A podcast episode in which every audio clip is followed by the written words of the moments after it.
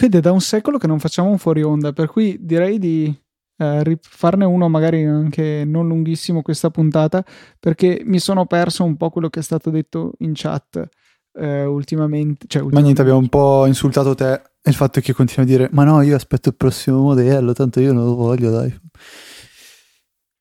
Giustamente dicono sì, bisogna valutarla 1 di 2 mesi quando il giocattolo non è più nuovo, vero? Nessuno batte To Do come impostazione GTD, bisognerebbe provarlo, l'avevo anche scaricato quando era gratis, solo che poi non so neanche se l'ho lasciato. Il discorso di che cioè il GTD è una cosa è pesante, che bisogna riuscire ad accogliere realmente nel quotidiano, perché altrimenti funziona male, secondo me. Cioè, o ci si dedica interamente al GTD oppure funziona così. Cioè, io le liste le uso un po' come cose che diciamo sono degli archivi in cui vado a segnarmi cose da fare o che mi devo ricordare di fare prima o poi, e il GTD invece è una cosa è quasi uno stile di vita praticamente. No, poi diciamo che alla fine la nostra impostazione qua per EasyApple non è tanto un GTD quanto poter condividere la lista e ordinare le cose che vogliamo citare in puntata per essere un piletto più organizzati, per cui tutte le funzionalità extra GTD, l'inbox eccetera sono un po' overkill se vogliamo.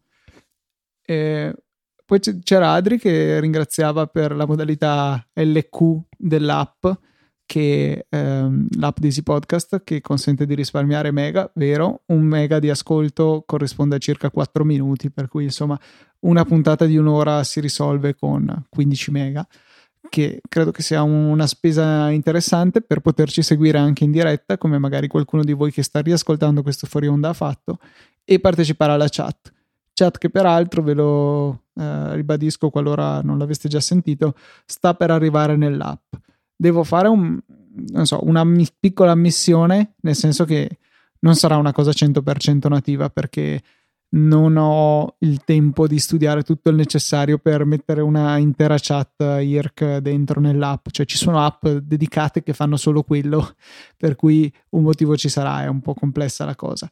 Però c'è la stessa interfaccia web che utilizziamo sul sito, su live.easypodcast.it, che si chiama Kiwi IRC, non lo so, che si adatta bene anche allo schermo dell'iPhone, per cui in pratica ci sarà una web view sulla sinistra della pagina dove c'è il play, per cui avremo a tutta sinistra la chat, in mezzo il play e a destra la sezione per suggerire i titoli, che appunto consentiranno di godere di una esperienza completa nell'ascolto delle nostre puntate in diretta, che è una cosa che a noi piace, no Fede? Sì. Luca, sapete che è il fanatico, sta facendo dei lavori molto molto importanti. Sì, sto cercando di rivoluzionare il sito, ora non si vede niente, non c'è niente di online, però sto cercando di rendere più facile la vita a noi e, come effetto collaterale, rendere più chiaro e veloce il sito per tutti voi, per quanto mi rendo conto che sul sito non ci vada moltissima gente, ma è normale che sia così, la maggior parte delle persone si interfacciano con noi, hanno contatto con noi tramite le loro cuffiette e i nostri podcast, di certo non vanno a visitare il sito, anche perché non è che ci sia la sezione ultime notizie o chissà che. No, infatti, cioè una cosa deve essere accogliente, facile da usare, deve essere facile trovare ciò che si sta cercando. Ok, niente, stavo guardando un po'. Ho visto che tu usi come si chiama? Il quadrante modular come. Beh, sì, dai, è decisamente il più bello. Sai che si possono fare gli screenshot? Posso mettere lo screenshot? Ah, sì, posso fare anche il mio, che è della Utility Face, che è quella che ho trovato un po' più carina, perché è comunque un orologio tradizionale che vediamo se posso twittarla, easy peasy giapponese. E Fede, te usi app per il two factor in generale? Cioè, allora aspetta, forse un po' allora, tu hai la two factor authentication attivata su alcuni siti?